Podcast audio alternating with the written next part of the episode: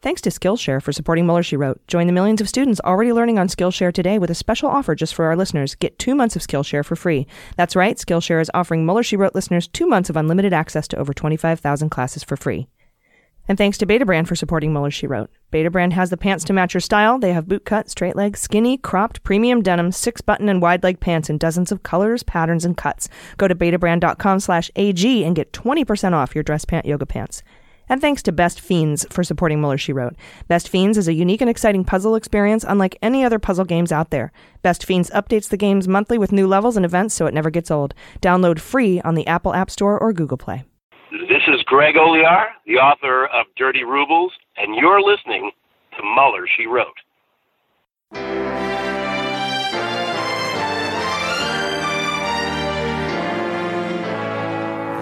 So, to be clear, Mr. Trump has no financial relationships with any Russian oligarchs. That, that's what he said. I, I, that's what I said. That's obviously what the, our position is.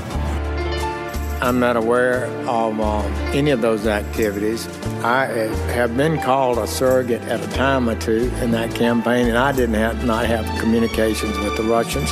What do I have to get involved with Putin for? I have nothing to do with Putin. I've never spoken to him. I don't know anything about him other than he will respect me. Russia, if you're listening, I hope you're able to find the 30,000 emails that are missing. So, it is political. You're a communist. No, Mr. Green. Communism is just a red herring. Like all members of the oldest profession, I'm a capitalist.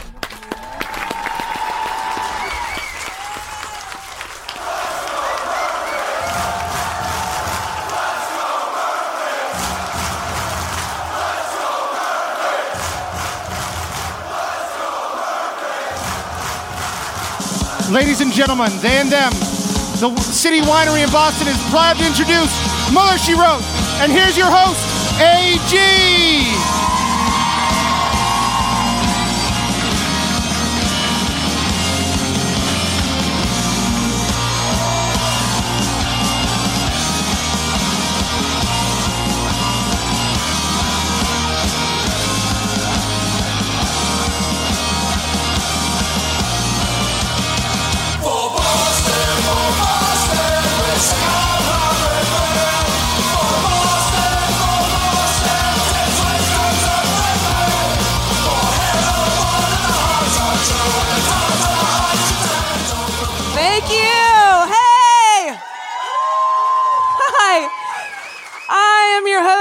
Host, I couldn't come here and not play the Dropkick Murphys. I couldn't do it. Uh, union fellas. I like those guys. Um, how are you? Thank you for dealing with Mike Pence traffic to be here. The fuck is he here right now? Go home.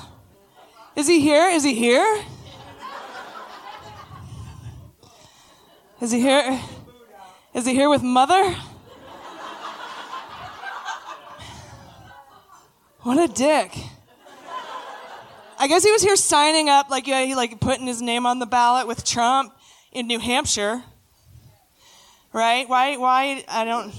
Let's drive around Boston for a while. The traffic's great. They won't mind. They love me there. Uh, and Melania was here. I'm. S- I'm sorry. Being best was she here? Being best. What a twat! Like. I love that everyone at the hospital was protesting because.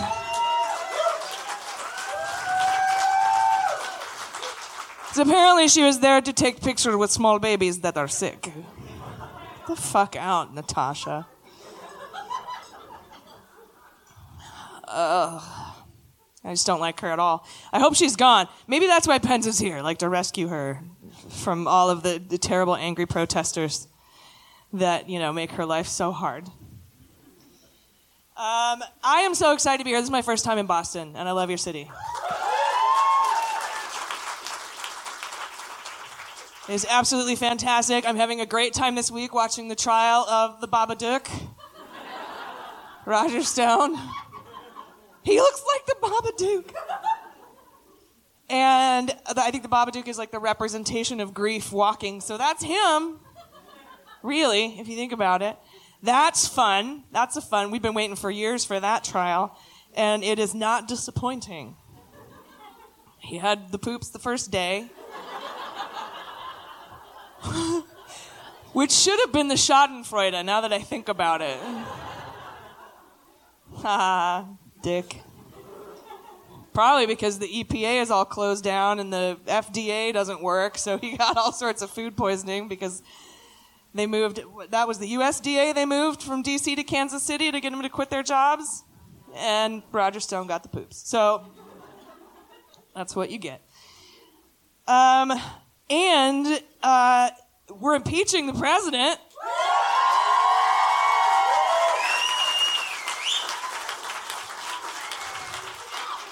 Which is fantastic. I love that Nancy Pelosi felt she had to announce it, and then I think it's funny that they had to go and have a vote because the Republicans were still like, no. It's only impeachment if it comes from the impeachment region of France. And I think impeachment started when uh, uh, Nadler and the judiciary filed for the grand jury materials in the Mueller case, which is now scheduled to start oral arguments next week. But when he filed that, he was like, Yeah, we're doing this because of Article 1 powers of the Constitution. And I was like, Oh, we're impeaching him. Fuck yeah. We were in Chicago. It was July. And everyone's like, No, not yet. I was like, But it's the. Okay.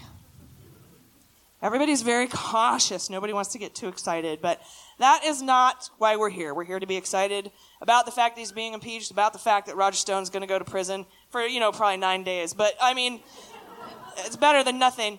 So I'm so glad you're here tonight for Mueller She Wrote Live. And now I would like to bring out for you with me today Jordan Coburn and Amanda Reeder. Donnie D's on the back up, drug free, so put the crack up. No need for speed, I'm anti. D-R-U-G-G-I-E, my body is healthy. Alright, make me wealthy. And the funky bunch helps me to bring you a show. No intoxication. Marky Mark, dude. Is this? is he? A, he's a Boston dude, right? Oh, okay. Uh, yes. Just. Eh, eh. It's working. Woo! Hello. Is it working? Hi. All right. I can hear you. Yay. Me too. Oh, you can't hear it? So we'll talk into it. I'm talking into Yeah, it you right got now. check, check. Yeah, it works. Check one, two. Hi, how are you guys doing? Hi. Great. Yes. We're good. Cold. Yeah. My hands are so cold. You're just I know. shivering backstage, like, oh god, Yeah. we're not in San Diego It's anymore. so freezing. I So have no- she's prepping us for this trip, and she's like, "Just a heads up, guys, it's going to be in the 20s." And uh, we both go, "We only have yoga pants!" And um, here Yeah. we are. I, I- had a scarf for you to borrow. That's You all did. we have in AG San had to Diego. lend I have Jordan a one scarf. scarf. Scarves. Yeah. You didn't just own- wrapped around my body like a candy cane. Just that's, that's all I have. You're like multi-pass with a scarf. Did you not Yeah. own a single solitary scarf or like winter hat or anything? D- did I own one? Did, you don't. You don't own any scarves No. or cold weather clothing. No. I have an ironic Cossack hat that a fan bought me. Did you bring it? No, Ah. takes up too much space. Yeah. Thing is like this fucking big. and It's got the ear flaps. Yeah. Eh. It's beautiful. Thank you. Wait, isn't it a Russian thing? Yes. Oh, okay. But this one, because of the ear flaps and because it has plaid underneath, makes it look also half Canadian. Totally. Yeah. It could be moose hair on your head. Maybe. I don't know. That'd I don't weird. know. Are there long-haired moose? Amanda? No. Okay. All right. Cool. Maybe I don't think so though. Yeah. I don't know. Yes. Like um, alpaca. Hmm. yeah. So, newest addition to Mueller She Wrote in the Daily Beans, Amanda Reeder.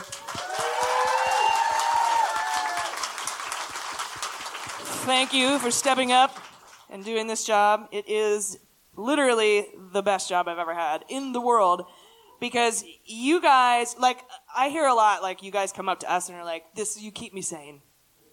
You keep me sane, and, and, and I, I have to say, 100%, it is a two way street. You do the same for us. So, thank you guys. Yeah. Thank you. Boston is also very liberal, which is nice. We uh, I you may have okay. We told this story in the San Francisco date, but when we got in a taxi in San Francisco, I thought that that was a liberal city, and the man asked what I do for work, and I told him, and he's like, "Oh, what's the podcast about?" And I said, "The Mueller investigation," you know. And he goes, "Oh, do you think he's think he's going to jail?" I was like, "Trump," and he goes, "No, Mueller." It's like, where are we right now? What? It was San Francisco, and then so we get in the Uber here, and the guy asks what we do, and we're like, "Don't say anything, don't say anything."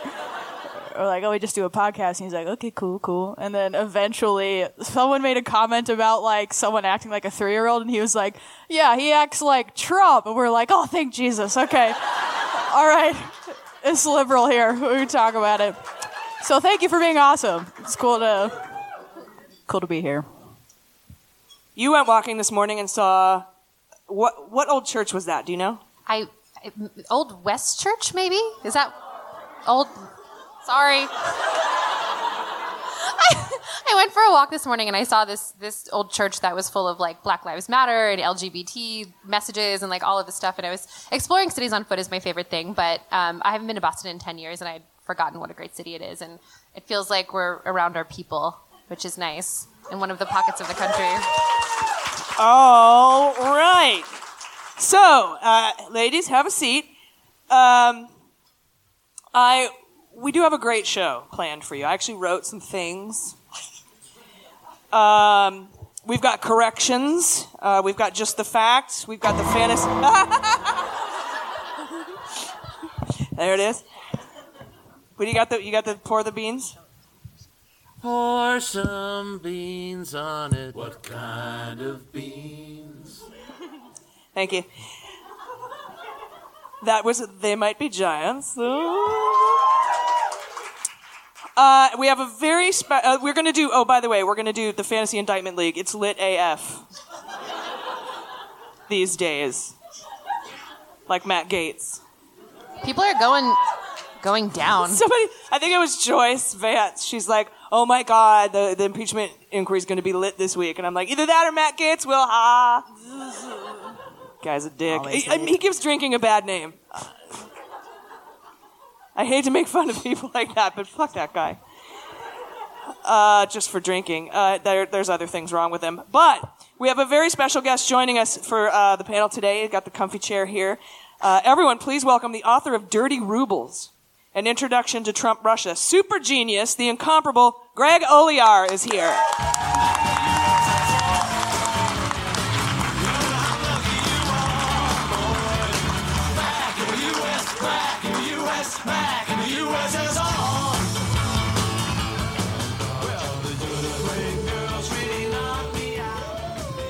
Ukraine girls really knocked me out. George is always on my my my my my, my my, my my, my my. my mind. Thank you for calling me a super genius and not a stable genius, by the way. The horse that just won at Santa Anita Covfefe, that's the stable genius. but we need drum kit in here. Did you say, are you drunk yet? Is that... No, no. we need a bump bump. Oh, that was a, drum kit. Oh, oh, no, no, no rim shot sound effect. We can do the, we can do the, uh, SVU. that was a good job. There you go. Is that good enough as a rim shot? Yeah, it works. Donk, works donk. for me. How are you? Uh, I am well, thank Drove you. down here from, I came here from upstate New York, and um, yeah, I wrote something about Pence, and Pence is apparently here in Boston, following me. You know, Ew. as he does. yeah, which makes me wonder if Giuliani and Rand Paul are around. Because you also wrote something about them. And we'll get to that in a little bit. Uh, but I am very excited to have you here tonight, um, especially because of these new pieces that just came out and the fact that you got Red Paul, hashtag Red Paul trending again.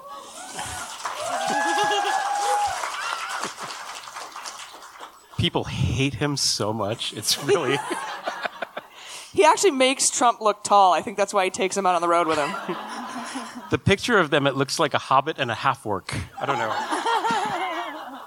It totally does. Uh, I'm still holding the mic. I don't know why. Hold on.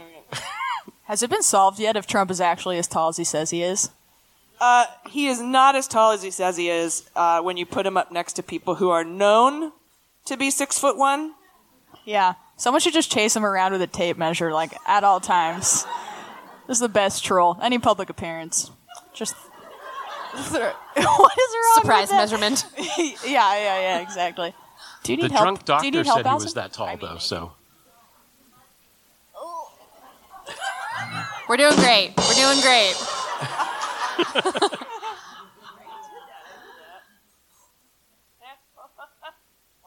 All right, professionals. We're professionals. um, so, first of all, let's see. Uh, we are going to kick this show off with my new favorite segment, corrections. It's a mistake. It's hard for me to say I'm sorry. I apologize. Shut the fuck up!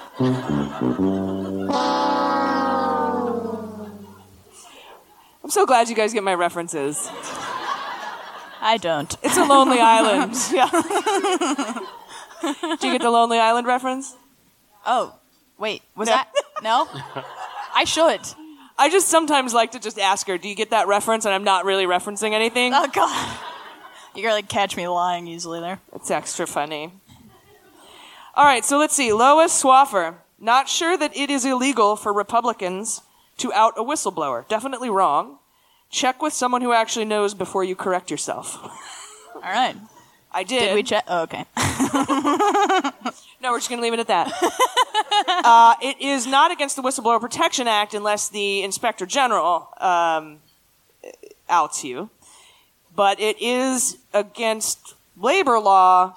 There's like a labor law rule that says you can't make someone's work environment impossible to enjoy if you're a public servant. So it is illegal. It's just a hard case to prove, I think. Huh. Priscilla. Still not chill though. Oh. Was that that, sad the more music? you know?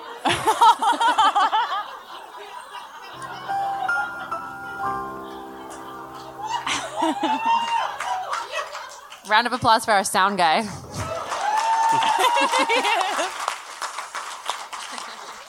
The extra special rub is our sound guy is also the CEO of Starburns Audio. He just is kind enough to come on the road with us and operate the That was the sound.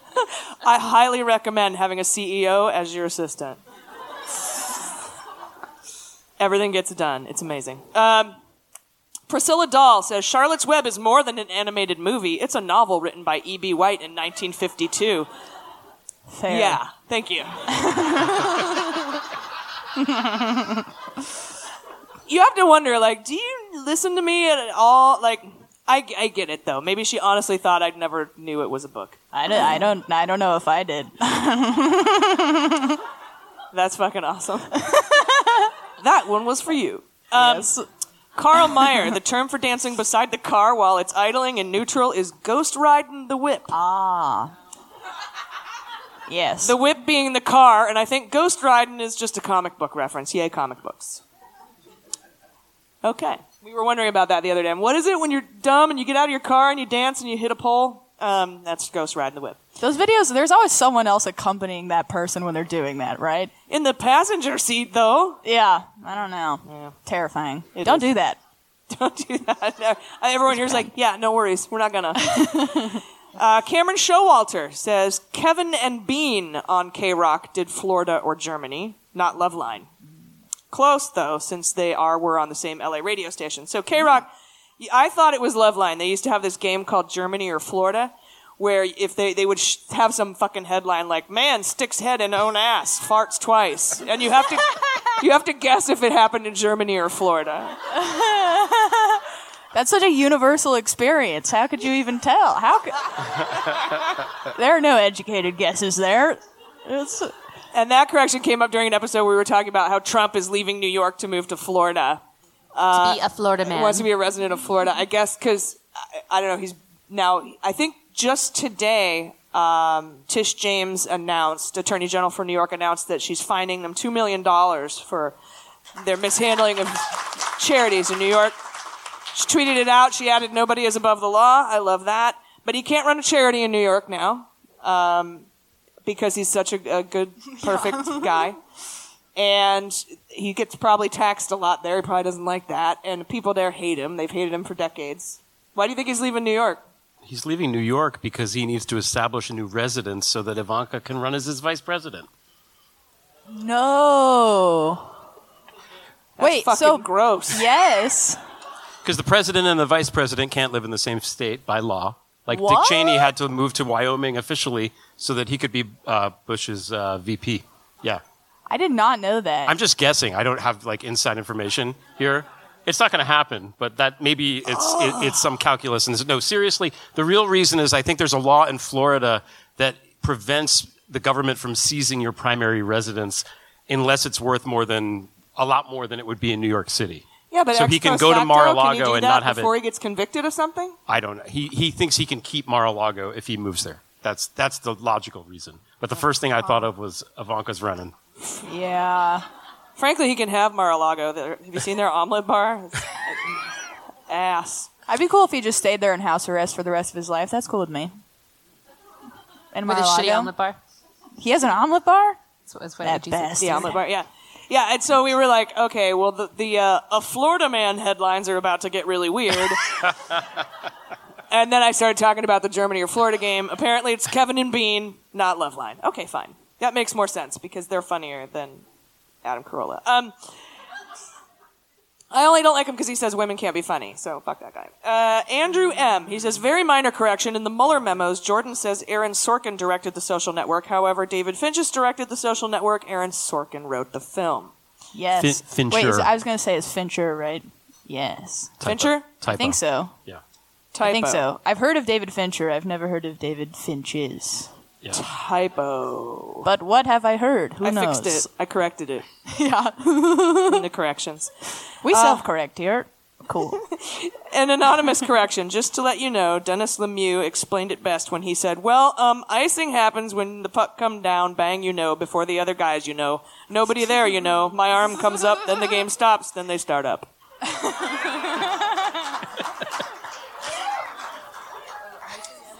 That still- was when we were trying to figure out because you had said, well, he should go to a uh, was it a NASCAR game?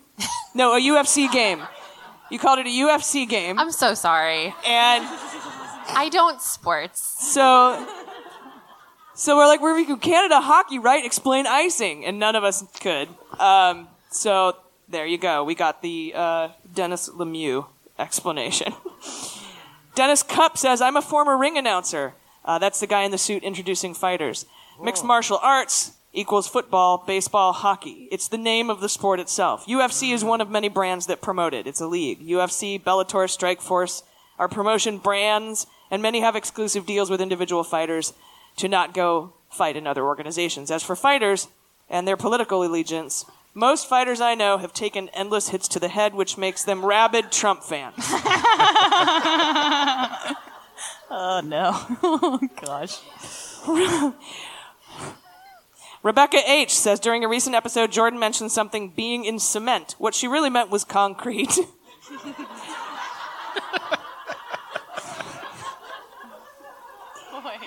I hope for like legal corrections and stuff. Uh, cement is a fine powder and a component of concrete. The others being water, fine aggregate, aka sand, and coarse aggregate, aka about one inch size rocks. To call concrete erroneously as cement is uh, common vernacular, but it drives all of us structural engineers and construction workers bonkers. That's so funny. Thanks, Rebecca H. Yeah. Here's to being an expert in your field and having shit like that drive you bonkers. I feel you. Yeah. That is fascinating. Yes, I know. yes. I mean Twitter, I that get Twitter fights sincerely. about healthcare. I have a PhD in public health. That's what I've done for the last, you know, of my life, many years. Hmm. and somebody be like, "No, you don't even know." Yeah, brah, I know. So that's always fun. So I feel her, and so I'm glad that she made that correction. Yes, me too. Thank you, Rebecca. This is my favorite. Joe Baker says, when calling a cowardly person a pussy, you are using the shortened form of pus, uh, pussilient, which means cowardly, not vagina. Therefore, calling Mitch McConnell a pussy ass bitch is not vagina shaming.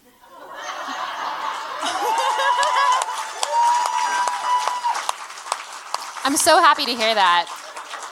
It's my favorite one. Yes, but for that to check out, there would have to be a different origin story for the pussy usage for like vaginas. You know, like what is the origin of of that? It might be that the same thing. All right. I'll, I'll look it up. I just thought that was great. I mean, it, it, like any kind of explanation, like, well, you know, and you push the glasses up, that never works for woke people. You're like, no, you just can't say that anymore. And you know what? Fine. If it hurts your feelings, I won't die on that hill. Um, dude, I will die on the dude hill. I have been told stop using the word dude. I'm not going to do it. Wait, why? It's well, Oh, uh, to not me, gender it's neutral. genderless. Got it. Okay. Yeah. Dude is everyone. Diego. Dude is genderless in San Diego. Yeah, it's just, I think it's Sandy. You guys are like, what? Uh, dude. San Diego. That's all we say. Dude. I, I also remember learning in elementary school that dude refers to an elephant's butt hair, and I don't know. I that's very hard to believe though that someone would I have remember named that the shit. singular. Like who was referring to a single butt hair on an elephant? I remember that urban legends pre Google. yeah. You remember you're like, what? Uh, somebody got their pummic, stomach pumped from Elton John's semen? Yeah, I guess so. What was it like to wonder things?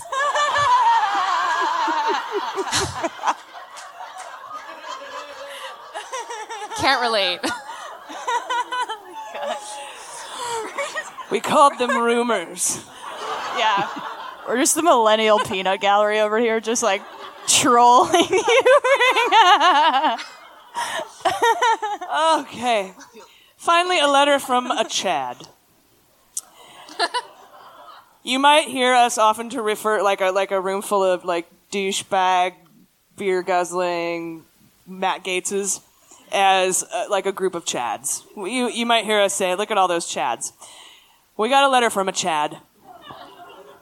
And he says, I love your podcast. I flew all the way from Idaho to New York City to meet AG in March. It was great to meet you both. You are even more entertaining in person. I can't tell you how much I love to listen to the news with swearing. Thank you for all you do. I also have the unfortunate experience of having the worst millennial name ever, Chad. I hate to admit it, but most Chads deserve to be ridiculed relentlessly. Some of my fellow Chads have ruined our name with popped polo collars, frosted hair tips, and everything Ed Hardy. Some are even apparently corrupt officials in the Trump administration. Trust me, I get it. So I wasn't offended when you disparaged Chads in your recent episode. You were preaching to the choir of Chads. One day I would like to have a shout out as the one good Chad. My man. Could you please make this happen? I wish I had a soundbite to point to my friends and fellow debate nerds as evidence that I can be separated from a larger group of Chads. I am not a douchebag, and I even suck at playing the sports. I like Amanda. I was a debate nerd in high school, all four years of undergrad. I have never had to worry about being too cool for anything in my life. Thanks again from your biggest fan and Mueller junkie, one good Chad.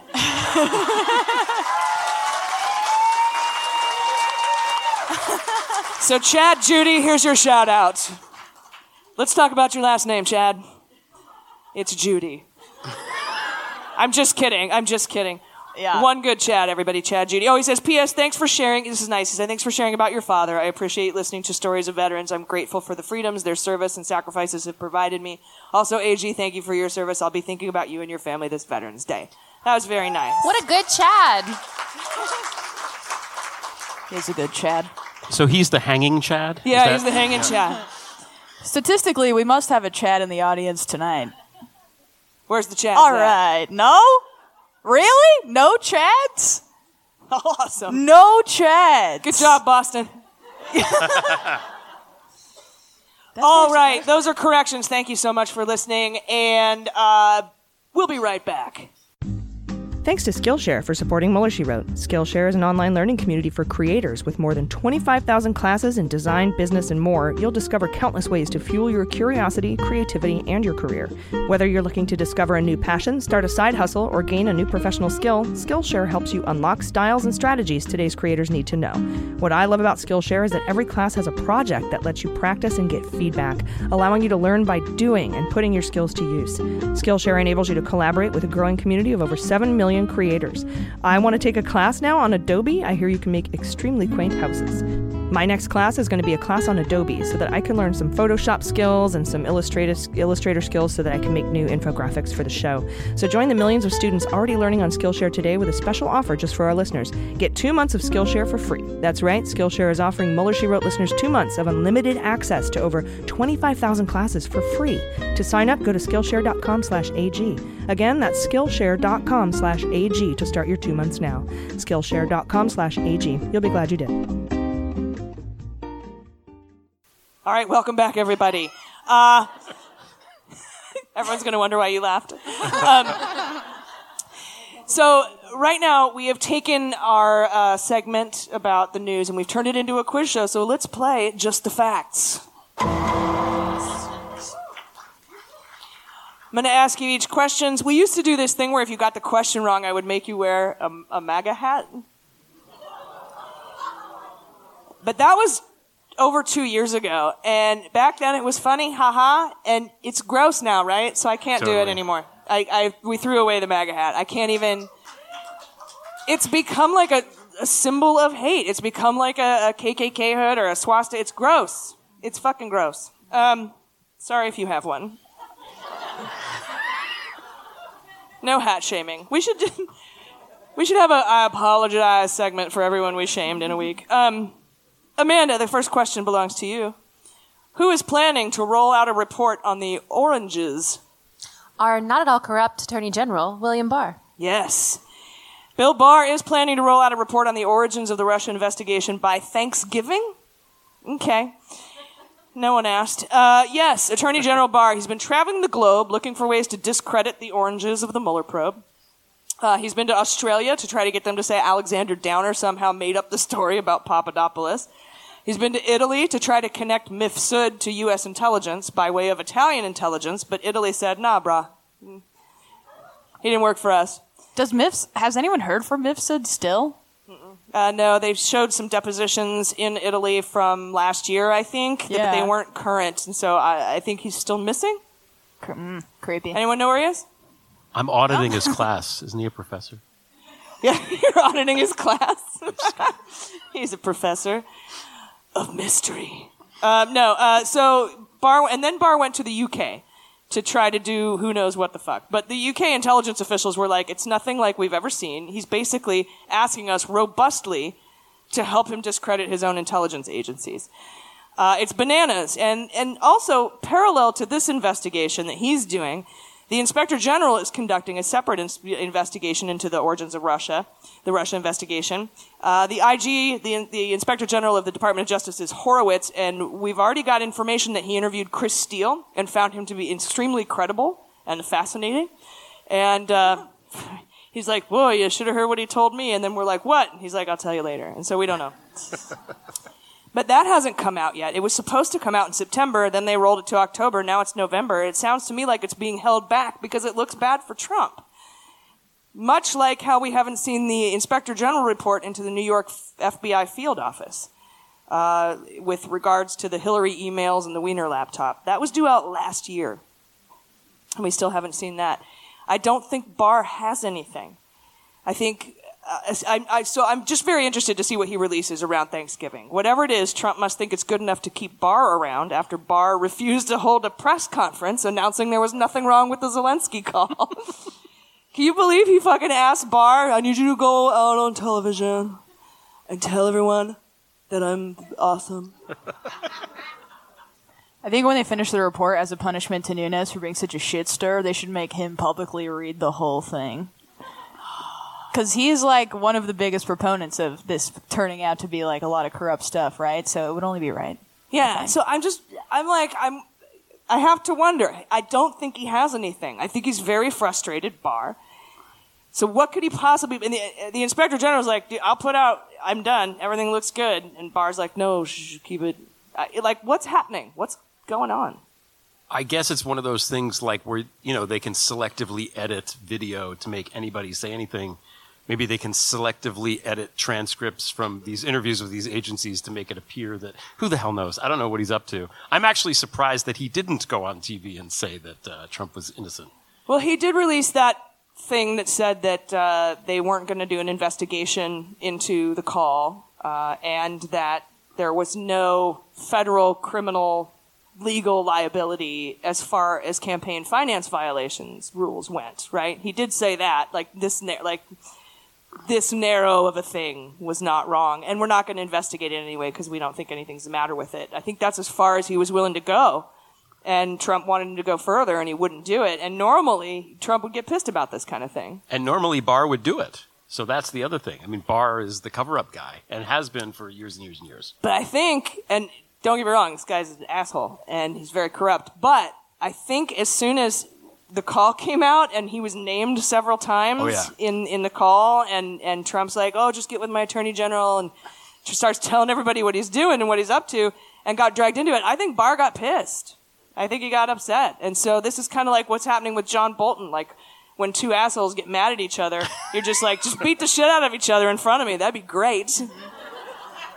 And I think that that's kind of what's low key going on. It's like when they tattle tag on Twitter. Like I'll write something about Rand Paul and somebody will, I'll ta- at Rand Paul. It's like Oh. that. He, like Trump added Bill Barr in the Zelensky call thing. He did. Yeah, just to make him aware of, just to bring him into it. He did. And Barr's like, dude, subtweet me on this. Yeah. And he's like, no, I am having a hot flash. I got a new.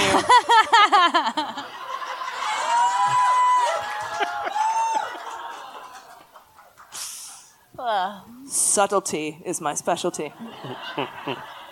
Do you really think Barr is a never flipper? Like he will never flip on Trump? Because it seems like he cares more about being in a position of power than he would care about Trump specifically. So if he flips, he could conceivably not have an entire career ruined. Maybe I don't know. For I think it's too late. I think it's already past the time that Reek burned the kids for, in Game of Thrones.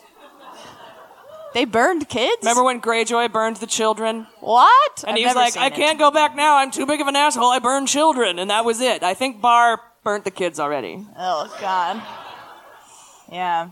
Point of no return. They're gonna take a clip of you saying that and say that this is what the liberal news media does. say that Barr burned children.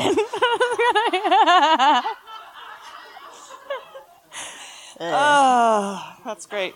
Yeah. Greg, question number two. What top Pence aide testified today in the impeachment inquiry?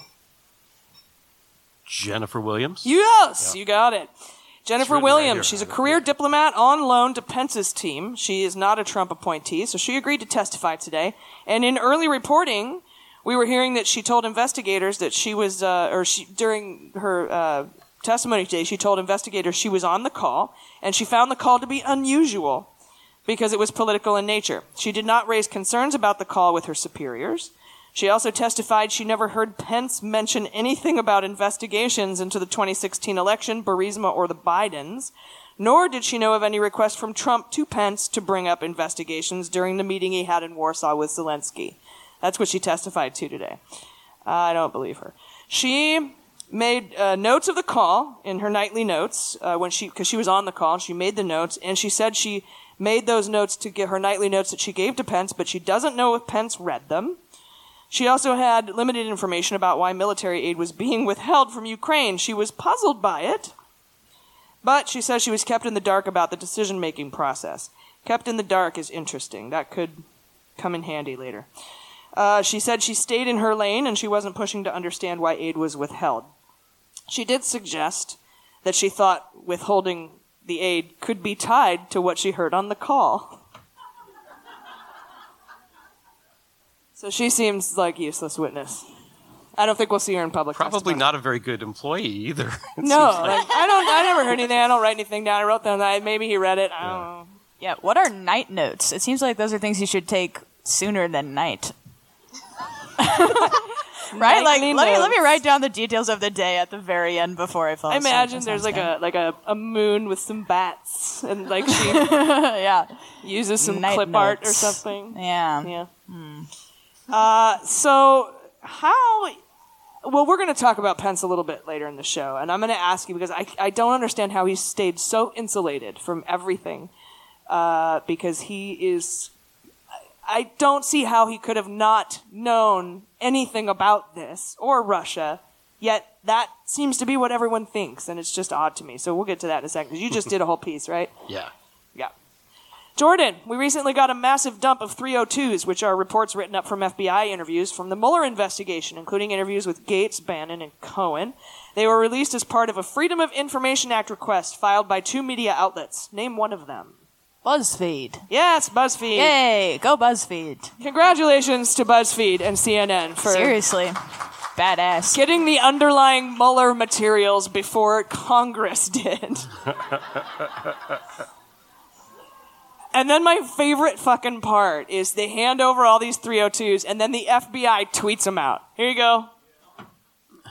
Well, you just want to tweet the rest of those out, assholes? A bunch of dicks. Like they could do it any time. Uh, so yes, BuzzFeed, Jason Leopold, and the other FOIA request came from CNN. We learned a lot from these dumps. Most importantly, we learned the idea that Ukraine was involved in the 2016 election interference in a complex triple cross operation with the Democrats to frame Russia. Did you know that? well, that is actually a conspiracy theory that's going on right now. You know, that's what Trump's trying to push. It's one of the things Trump was trying to trade military aid and a, a White House visit for was to get Ukraine to say the Democrats were working with Ukraine to frame the Russians. And it was actually them, the Democrats in Ukraine, that somehow hacked themselves. And in a triple cross. Okay. Well, the Republicans fuck themselves all the time, so Ah. I can say it. So this. Are you saying are you saying that's not true? I mean, the, the whole point of the op was to make sure that Hillary Clinton wasn't president. That's what the Democrats wanted all along. Good was job. for Trump to be president instead of Hillary. High five, Huh? Democrats. You kept Hillary out of the White House. And so, so that whole thing is happening now. That's a conspiracy theory that's happening now. And that is something that we learned in these 302s that Manafort has been pushing since 2016. That, and they called it, um, they said, what they call it, an inside job theory. That's the inside job theory. So that, it's been around for a while. Uh, what I personally was looking for in this dump was uh, the Gates testimony because he said that Trump had foreknowledge of the WikiLeaks dump after he told Mueller in his written answers that he had no foreknowledge of the WikiLeaks dump. Of course, Stone's name is redacted in these uh, 302s. Uh, I, I, I should say I don't know whose name is behind that. It's Stone. Uh, but the grand jury materials case is now stuck in appeals. But we have the Roger Stone trial happening right now, and we may see that evidence come out in that trial. So that would be fantastic. Amanda, who appeared in a 60 Minutes interview before being deported to Russia? Maria Butina. I God. need to Somebody watch that. Oh, I haven't watched that yet. It's from when she was still like serving time too, so it's extra sad. Oh. Is she wearing a jumpsuit in the interview? Yes. Oh. Yeah. Yeah, they didn't even let her put on a sweater vest, dude. She just But had she's got to- it like tucked in, sort of tied up around her waist, sort of belted a little bit, like Orange is New Black. trying to Yes. look. rolled up in the sleeves. Nice, make it cute. Rough. Yeah, it is. Not really. She deserves it. she does. Does she not? Right? Are we all in accordance on that? Right? Right? Okay, cool. Okay. I was like, am I alone here? She good. Okay. Cool. So, Jordan, tell us about how that yes. interview went. Uh, yes. So I, it's very on brand with everything that she was saying before, during, and after her sentencing, which is it's the same questions that she's always been getting, and, and she's saying the same thing, which is, "I was not a spy. I was merely engaging in social networking." She says. Uh, which is a weird way to go about it. Uh, how she was doing that. I think the the the my favorite part of the interview though was people's reactions to it. There was a man named John Demers, the assistant attorney general for national security, uh, said that Butina's interview with 60 Minutes was a masterpiece of disinformation. And he said when she he's talking to the reporter, he says when she was talking to you in your interview, her audience wasn't the American people. It was Vladimir Putin and all the people in Russia who are going to decide her fate when she goes back there. So I think that that's pretty on point, and that matches the tone of the interview. It's it's very like not substantive, basically, for anyone that's been following this. It's the same thing. There's really nothing new in it. Yeah, and did you see when she landed, she got a giant bouquet of flowers uh, in Russia, and she walked Mhm. out to the crowds, and she's had flowers. Yeah, one of the uh, one of the things she said was, "I never sought to influence your policies. I came here on my own because I wanted to learn from the United States and go back to Russia to make Russia better." Yeah, apparently she thought guns were the way to do that, and it's like maybe maybe she should have brought back the First Amendment instead of the Second to their country. That would have been a better thing to do. hmm Wrong amendment. Yeah, wrong amendment. Very good. Uh, all right, let's see. Greg, which judge just ruled the Mueller grand jury materials must be handed over to Congress? Um, you're going to have to tell me because you wrote it here and then you told me that this was wrong. I can't remember. So you don't know then? um, I'll know when you tell me. Okay. Yeah. It's Judge Beryl Howell. Beryl, barrel. Right. Yeah. Ah, yeah. And she's a badass. She's a patriot. She's a judge. She's a wonderful, wonderful human. Uh, I love Beryl Howell. She ruled, basically, she said, uh, yeah. I was going to no. say Meryl Streep. I knew it was Streep. something. Judge Meryl Streep. Yeah. Which is kind of what Trey Gowdy looks like these days. That's so offensive to Meryl Streep. That's so yeah, I should sad. say Meryl Streep in Death Becomes Her. so, uh, Beryl Howell ruled that they ha- DOJ has to hand over the grand jury materials. She's like, "You're dumb for not. Do it now and do it fast." And so she said she gave until October 30th the Department of Justice to hand over the Mueller stuff. Immediately, Trump filed uh, for a emergency stay, or the Department of Justice, the administration filed for an emergency stay and an appeal. And I was confused because what happened was the Beryl Howell, well, it was a weird series of events because the appellate court put out a thing saying we need an uh, like a temporary hold on the stay so we can read this and figure out how full of shit you are. And they gave it they gave him until uh, November 5th to file replies. And then Judge Beryl Howell denied the stay. And so I was like, what's going on? And then I found out that he, they filed two uh, motions one with Beryl Howell and one with the appellate court to stay for an emergency stay. Judge Beryl Howell then denied the stay, and she did there because there's a, like a four prong test. I call them the four burdens, which is my own language, and many lawyers have said don't do that.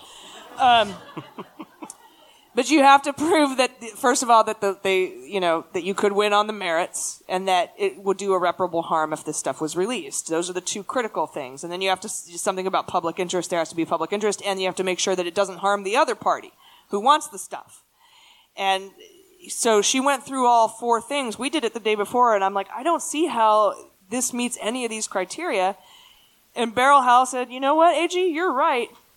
And she said your merits are shit, uh, and there's no harm to you because of grand jury secrecy rules in the in Congress, and those are the two critical ones. And she says honestly, your merits are so bad that that should blow the entire motion right there. But if you want, I'll tell you why the other three things suck too. So she did.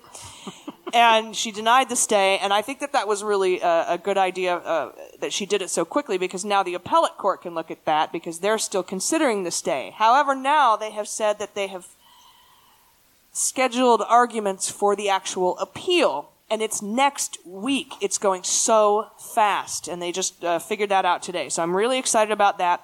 And Department of Justice uh, has said that uh, both sides have said we need to change it to the 13th and the 14th because of some scheduling conflicts. So we get oral arguments on the 13th and the 14th, and we have uh, public hearings in the impeachment starting on November 13th. And your birthday is November 13th, That's right, yep. and your birthday is November 13th. And so November 13th, it's going to be a day. Was also the day that Oscar Madison got, or Felix Unger got thrown out of his apartment by his wife and went to live with Oscar Madison. On November 13th, Oscar Madison, it's, yeah. For once, a reference I'm too young for. Oh.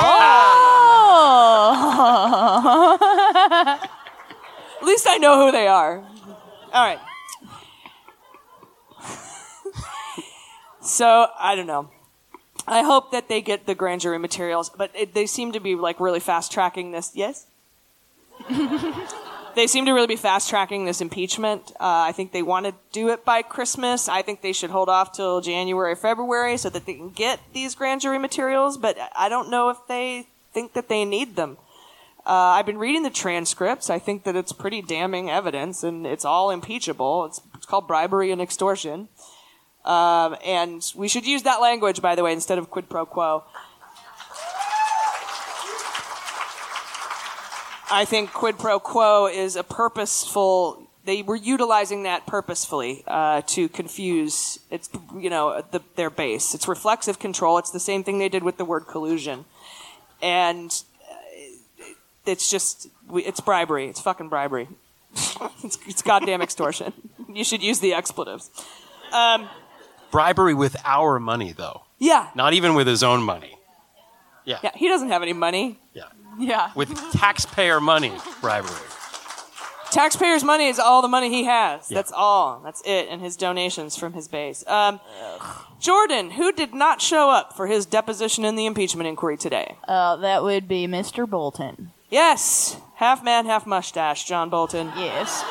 It's so bushy. That's where the secrets are. Right? What, what- the answers. That man has a hipster ass mustache. We were talking about that is the secret system. That's the code word classified system. They just hide it in Bolton's Yeah. mustache.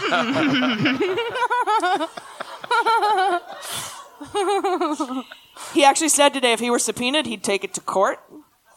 Um, so I can't tell if he's being a prickly dick or if he was waiting for the uh, McGahn thing to come out. So if you guys remember, Kupperman uh, is his number two, and Kupperman got a subpoena, and then the White House told him you can't do it. So he said, "Well, I need a third opinion." So he filed a suit with the courts, a petition the court saying, "You tell me what to do. If I get two of the three branches telling me what to do, I'll do it." And it, it, it turns out uh, that was going to take too long to go through the courts, so the House withdrew Kupperman's subpoena and said, "Tell you what, we don't have time to wait." Even though I'm pretty sure that judge was like, "Dude, you got to go." Uh, but it, they just don't have time to wait, so they were. They said what you should do instead is find out whatever they decide in the McGahn case, because that'll be decided any day now. And so Kupperman, I don't know if they've agreed to that or not, but I, I had a feeling whatever Kupperman decided to do, Bolton would decide to do, because they have the same lawyer. So, but Bolton has said, if you subpoena me, I'll take it to court, just like Kupperman did. So I don't know if he's being a, a dick, like I said, or if he's just saying, he, you know, he'll he'll show up if if they say McGahn has to show up. I think that might be the case, but but they're already sort of plowing past that. Does it seem like that? Does it seem like they're like, we have enough, go, go, go, go, gadget impeachment? Um, So- if if the court does not rule in our favor, uh, what d- like can Congress still exercise just their power as the Congress to make someone come in or like to hold them in contempt? Well, you'd have to do contempt through the Department of Justice, unless you went fucking old school on their asses and took them down to the jail in the basement of the Congress and fined them. Yeah. Yeah, I'm I'm down for that. I'm so into that. I, Is there actually a jail in the basement? Everyone's Congress? like, oh, that's a little radical, AG. right? And I'm Is like, there? There actually is, Is there actually a jail? one? Yeah. Oh shit. Hell yeah. It's like a little cell. Still. But now, I, but uh, also I've heard that that is a legend, an urban legend. Uh, but I think I've seen a picture of it. I'm not sure. Uh, fucking lock them up at the Hilton. I don't give a shit. Just Yeah. detain them. There has to be bunkers there of some kind. Find them. Yeah, and I know Adam Schiff was saying to the State Department, uh, you know, we're we we can we're the appropriations in the House and we can take away your salaries, but they haven't done that yet either. So I say get on that shit. Yeah. Um, Yeah. and, and I've, I've had a lot of lawyers be like, no, we haven't done that for 100 years with inherent contempt. You have to go through the Department of Justice. And I'm like, these are crazy times. Yeah. It is a ridiculous thing to do, but like you said, it's like all of this is so ridiculous. I do think that the court though is gonna like come with the decision that we're hoping for. It does seem that way, like you said. So The Big court Brother is just- not going to go the other way. If the court goes the other way, that will be a moment that we take to the streets because that will mean that the rule of law is dead. Right. Yes. Or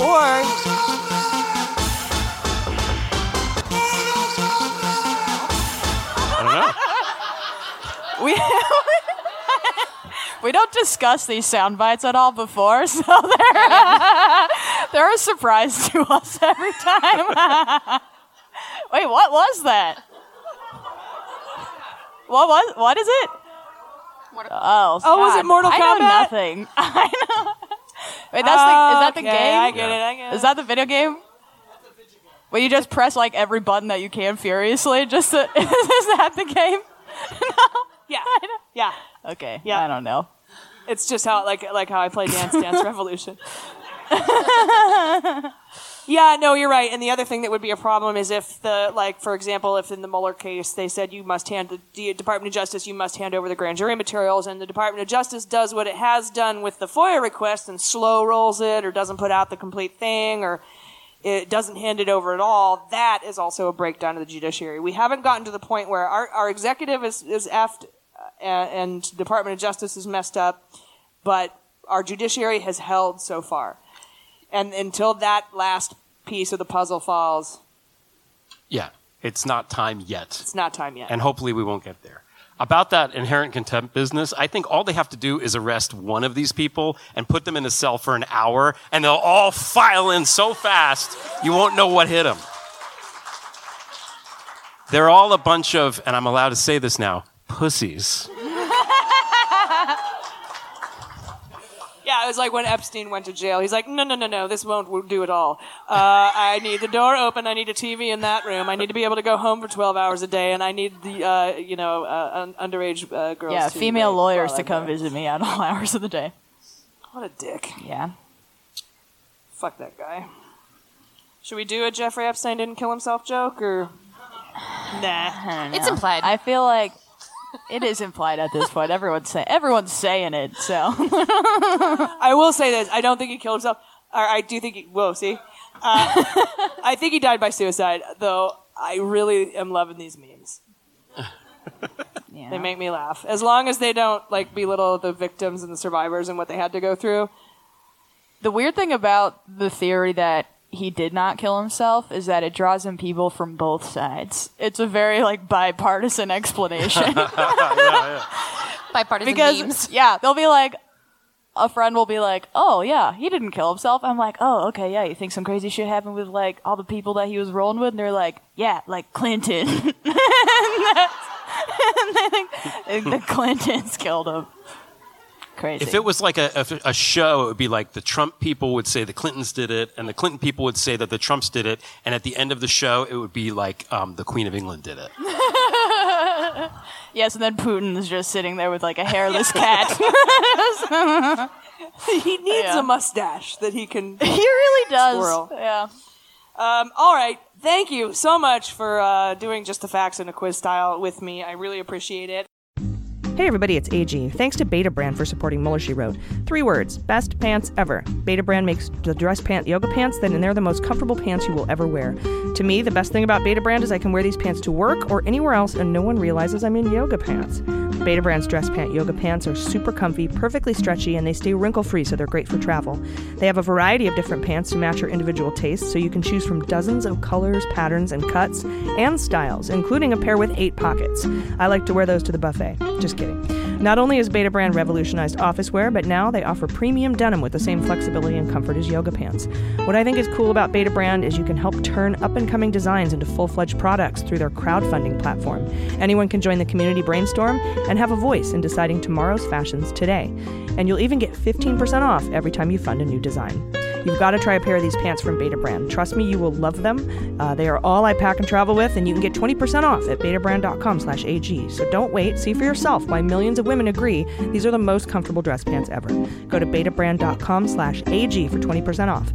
That's B-E-T-A-B-R-A-N-D dot com slash AG. You'll be glad you did. Now, are you ready for sabotage?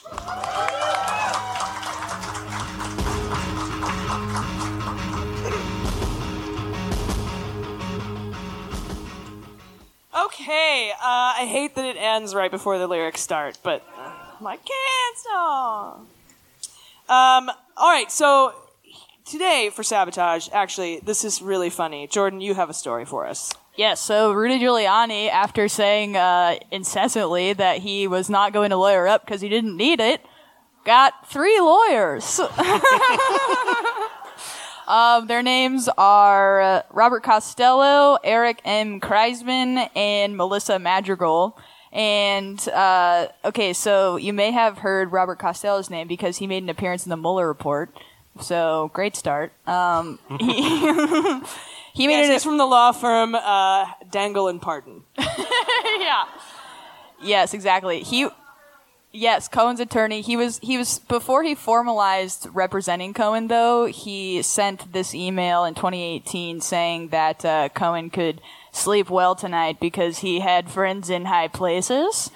Uh, that was the the dangle and pardon that we're referring to, and and I think the, the deal ultimately fell through between him and Cohen because Cohen wound up flipping, obviously. So good choice, Cohen. That was smart to flip and not to continue on with any pardon dangling. Um, but yeah, it's just I think it's a really good sign that he is going to be indicted and is being super investigated right now. So this is a celebratory thing, I think, that he that he lawyered up. Yes, I agree. Um, MAGA, making attorneys get attorneys. Um, yeah.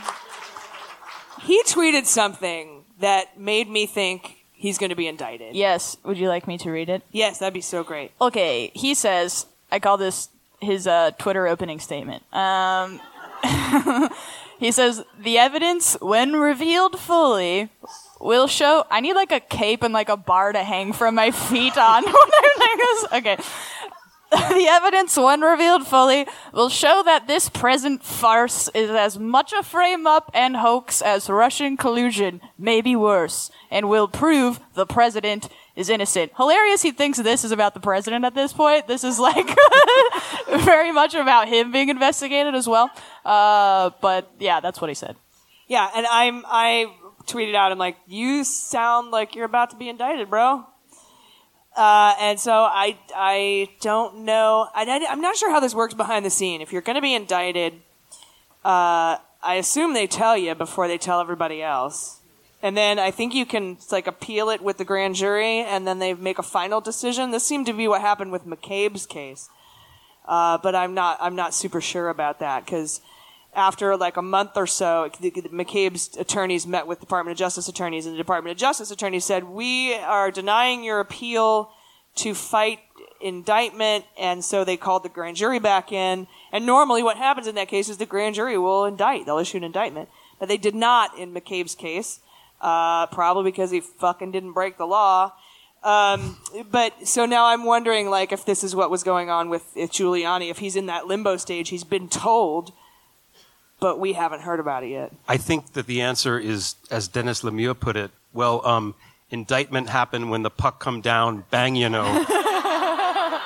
Before the other guys, you know, nobody there, you know, my arm goes up and then the game start, stop, then start up. That's indictment.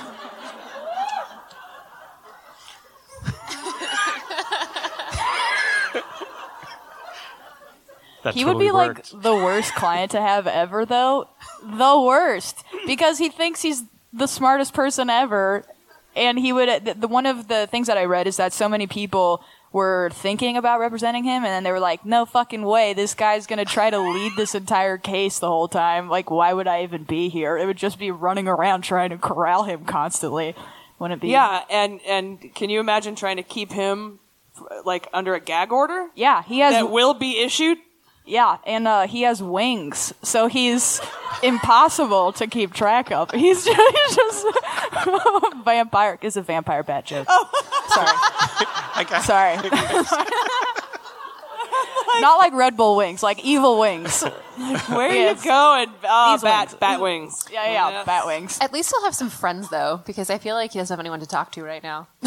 He and his wife are getting divorced, and he always just Yeah, that's running around losing his shit. So maybe he hired so many lawyers, so Yeah, has some friends. and I just saw something that made chat. me very happy too. Was somebody was somebody did an article about Trump being very lonely right now, and they show him at the Resolute desk Yeah. oh God. So he's at the Resolute desk doing this job. and and he's just there by himself and he's just kind of looking around. No one's there. There's no paper or phone or anything on the desk. no pens, no books, nothing. And he just mm. Just an etch a sketch. They're like, Donnie doesn't want a president today. yeah. He's got one of those toy phones. yeah. It's for you. Oh God. and they're like, he's just lonely right now because who, you know, he, most presidents have like advisors around him. Nobody will fucking go near him. So he's like by himself, and I'm like, oh, that's too fucking bad. Oh. Just Kellyanne left, fetching him McDonald's every now and again. It's I'm the sorry. desolate I actually really like Yeah. fast food sometimes. I'm not shaming. No, it's okay. it's not about the McDonald's. No. It's just about anything that can be used to mock him. That is it. No larger comments on McDonald's. Go McDonald's. I feel like we have to apologize for everything constantly. it's like someone's gonna be like, "Actually, I was conceived at a McDonald's, and I find I find that to be very offensive." Um, excuse me, my McDonald's died last year, and I don't I, appreciate I feel like I'm gonna shame him for eating McDonald's, and then someone's gonna see me later at 2 a.m. after we had a few beers, getting some fries. Like, That's you. All right, so that is sabotage, and we do that because that could impact our next segment. Are you ready to play the Fantasy Indictment League? I'm prepared to take notes. Honey, Dick. Indicted! Hold it. They can't. It's gonna be okay. Just calm down. I can't calm down. I'm gonna be indicted. I hear that when I take a shower sometimes. Hear that sound clip like, indicted! You just hear it. You just hear it when you're taking a shower? Like in your brain? Yeah. Yeah. just random sound clips from the show I hear in my head sometimes at random times. Yeah. That's one of them. Just like an Alfred Hitchcock psycho thing where they're just like, entitled. That's all I say. That'd be great. I don't know why specifically the shower, but anyway. yeah. Hmm. Hmm. Indicted. All right, I get to go first because you went first last time, not because I'm just saying I get to. Um, and I'm gonna, I'm, you know, I'm gonna go with Giuliani first.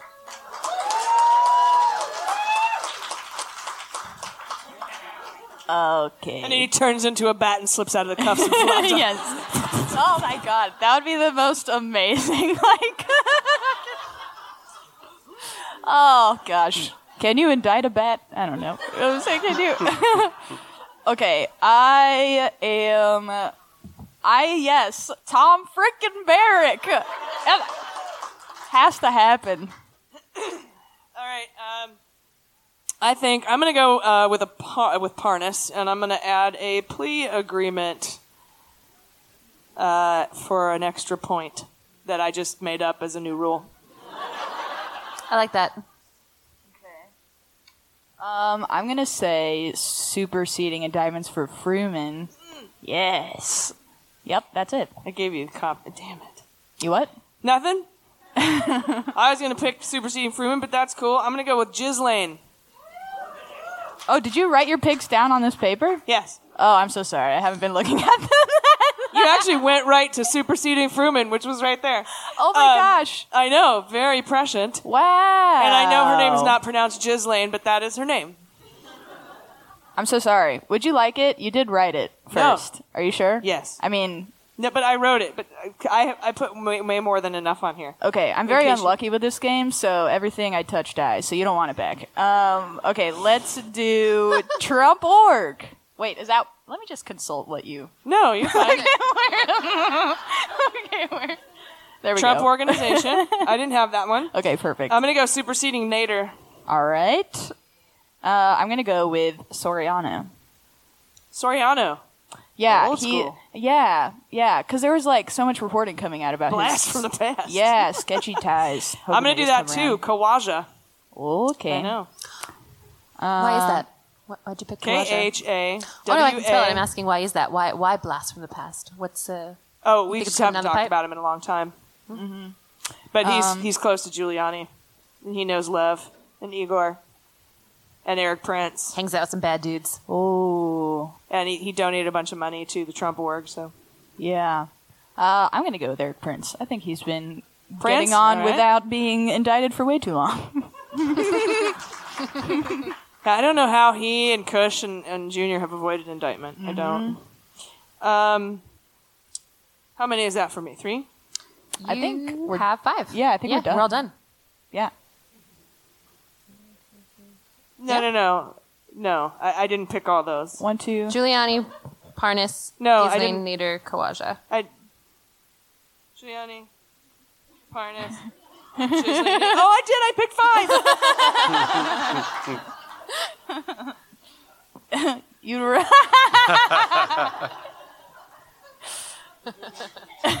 Did you know counting goes away during menopause? You can't count anymore. All right. So, and you've got your five? Yes. All right. I right. think That's how we play right? Fantasy Indictment League.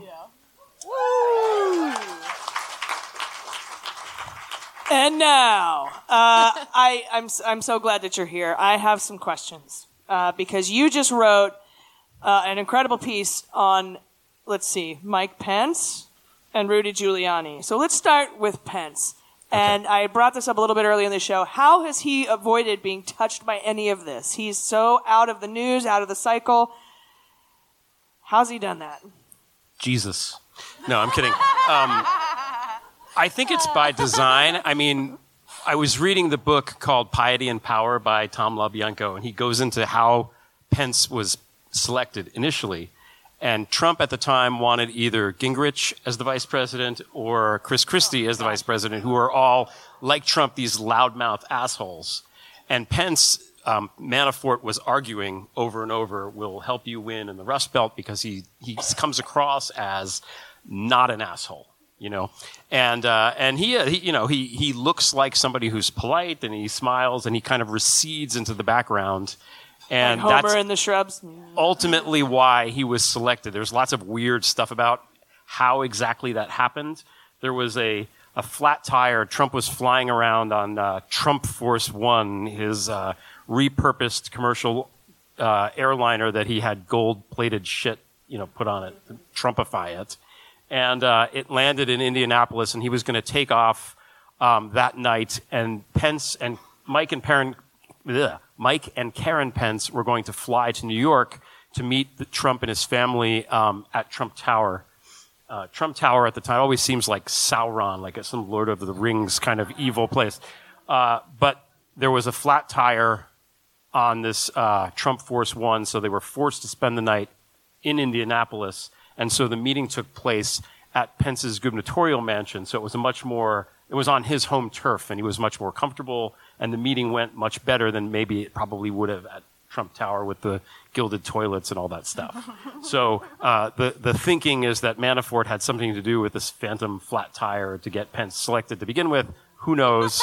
Uh, the quote in the book is, "Some saw the hand of God, others the hand of Mike of uh, Manafort."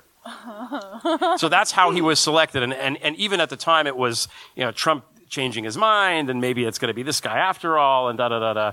But I think that, you know, Pence is there and his role in the campaign for the entire time has been to, um, Disneyfy, for want of a better word, in, in, in the way that Rudy Giuliani took 42nd Street in Manhattan and got rid of all of the, the seedy bars and replaced it with, you know, child-friendly crap. That's what Mike Pence does with Trump. He kind of like, you know, he's polite and uh, he's kind, he's mannered. You know, people generally, when they interact with him, don't think he's a dick, that kind of thing. And he has a very nice speaking voice because he was a radio host. And he's got this very earnest way about him. So he'll, you know, Trump will say something crazy and Pence will say, well, no, you know, he doesn't really mean it like that. What he really means is da da da. So his job is to sanitize whatever it is that Trump is, is trying to do. And he's been in the background. That's a gross image in my head. Yeah. um, I'm not. I'm not going to go there. Um, You don't want to.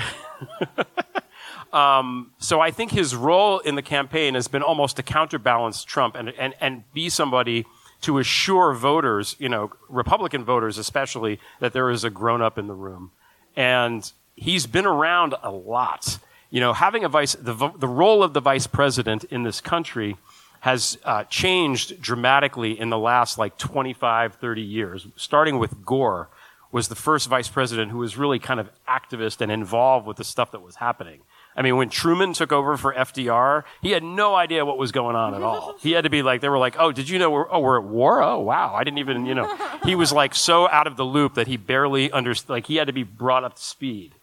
So you, it's starting with Gore, and then obviously Dick Cheney was super duper involved with everything, and Pence is also, you know, in on everything. If you look at all of the stuff that, you know, any major thing that Trump has done, Pence is there hovering in the background. But if he's in on everything, how is he not also implicated on everything? Well, he is, but the thing is, he's quiet. Like Kushner is quiet. The two of them, I think, are, are the quiet ones, and they know better. I think they're like slightly smarter than everybody else, so they know to keep their mouths shut, and that keeps them out of the spotlight. And it's easy to be kept out of the spotlight when Trump is there. He's so it's sort of the juxtaposition Yeah. to Trump that makes it seem like he's Yeah. out, you know, clean of everything or just staying like insulated when it's just he be he's just not a loud asshole. And there's only so much like media coverage that's possible in the universe, and Trump, you know, demands so much of it. Whether it's the crimes that we, you know, enumerate over and over. I've done long threads listing all the bad things he's done, and then I get to like thread number, you know, point number 16, and I'm like, I forgot about all the rapes. And he's, you know, which is, it's awful to say that. This is a guy who is a sexual assailant in the White House, and he's done so many other bad things that we, for, like, I forget. It's, it's madness. So when you Central have Park somebody like that, Five, like, yeah, you, like you just the amount of all the, the- all the criminality and bad behavior around Trump, not to in the past, not to mention whatever he's tweeting or doing or however he's embarrassing himself at any given moment, demands so much attention that there's only so much left that people can have to look at Mike Pence. And they've kept him, I think they've tried to keep him insulated and give him this plausible deniability of not knowing what's going on, although clearly he must know what's going on. There was the thing with Flynn back during, you know, around the time of, I think it was in February or March of, of 2017, when Flynn left as national security advisor, that Trump used the fact that Flynn had lied to Pence as an excuse to fire him. But Pence knew all of the stuff that he was supposed to not have known. I mean, it was, uh, um, he was told by, you know, they were warned and all this other stuff. So he sort of, that was very wishy-washy. We Well- never really got a good explanation out of, out of it. It wasn't pressed. you No, know? and I remember hearing uh, that you know when Flynn left, uh, there was some something was said to the effect of, "Well, why don't we say we fired him?" And Trump said, "Yeah, that sounds better." Yeah. Now we don't know what it sounds better then.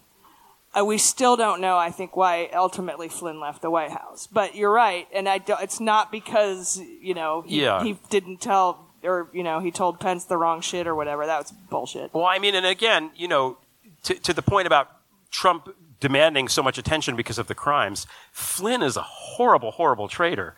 And I mean, he, he was lobbying for Turkey. He was in with the Russians with lots of stuff. And, and Trump was warned multiple times by Obama, by the Department of, by Yates at the Department of Justice, by Congress not to hire the guy. And he gave him the keys to all of the, the top secrets of the United States intelligence, which itself he should have been impeached at that moment. Uh, it, it, it's madness that, and you know, thank you. Again, you know, this speaks to Trump's judgment, but he, he took a traitor that everyone knew was a traitor, didn't listen to them, and, and gave him all of our secrets. It's, it, it, it's crazy. So um, Pence was involved with that in some way. We don't know exactly what he knows, but he's never been deposed. He's never been under oath. Occasionally he'll be asked about it in the press, and he's a guy that was a debate champion. He's smart. He knows how to like talk to, you know, talk circles around things. So, you know, fast forward to now with this Ukraine business, my piece in Newsweek is about if we impeach Trump and remove him because of the Ukraine scandal, because of the extortion, the bribery, the whatever you want to call it, um, if that's the reason that we're ultimately going to remove Trump, how can Pence then become president? Because he was a party to that crime. So, you know, the, the, the last line um, in the Newsweek piece is you, you don't replace the guy who robbed the bank with the guy who drove the getaway car. You know, you can't do it. So, um, what did Pence know? When did he know it? Going back to the Watergate stuff. But it seems inconceivable to me But if you rob the bank during the day, it's Uh, okay. Well, then Giuliani can't be there because he's a vampire. Um, So uh, you know, but let, let, let, right now we're getting all of these people coming to testify about what they knew about Ukraine, right? And the quid pro quo, the extortion, the bribery, whatever, the, the crime that Trump committed. So all of these people that Bolton knew and Taylor knew and the Ukrainian ambat, you know, or uh, Maria knew, and um, I, I'm forgetting. There's like 17 people that have testified. The whistleblower knew. If all of these people knew, how the fuck did Mike Pence not know? Yeah. You know? And if he's if he didn't know, then he's an idiot and he shouldn't be the president for that reason. Yeah, and I, I think that we've said how many times have we said that? Like, this person has to know this shit went on, and if they don't, they're stupid and they shouldn't be there in the first place. So, I 100% agree with you on that. And then also, you did a great piece on uh, Rudy Giuliani, the vampire bat. And uh, but before I before I get to Giuliani, we'll talk about him for a couple minutes, and then and then when we're done talking about Giuliani, we've got a microphone over there. We're going to do about ten minutes of uh, Q and A. If anybody has any questions, you can line up over by the mic. Um, but I I wanted to ask you about the. Did you know about the Karen Pence thing when she found out about the the Access Hollywood tapes? I remember this vaguely. Tell me. She she was so mad about the Access Hollywood tapes. She was pissed about the Access Hollywood tapes that when they were at when they were watching election results and they announced Trump won, she walked up to her husband and and just like handed him something real hard in his chest and said, "You got what you want, Mike. You got what you wanted," and just walked away. That was mother. But she was very, very, very upset about the Access Hollywood tapes when it came out. She wanted Pence to like not uh, to drop out. The, the the dynamic in that relationship, by the way, based on the, the book, the Tom LoBianco book, is that Karen Pence very much wears the pants in that family. By the way, just FYI. It's Oh, you know, he doesn't he doesn't clearly. I mean, I know we kind of joke about it, but it's like she was called like sort of the shadow governor when he was in Indiana. Oh, he's a flaccid, wispy man.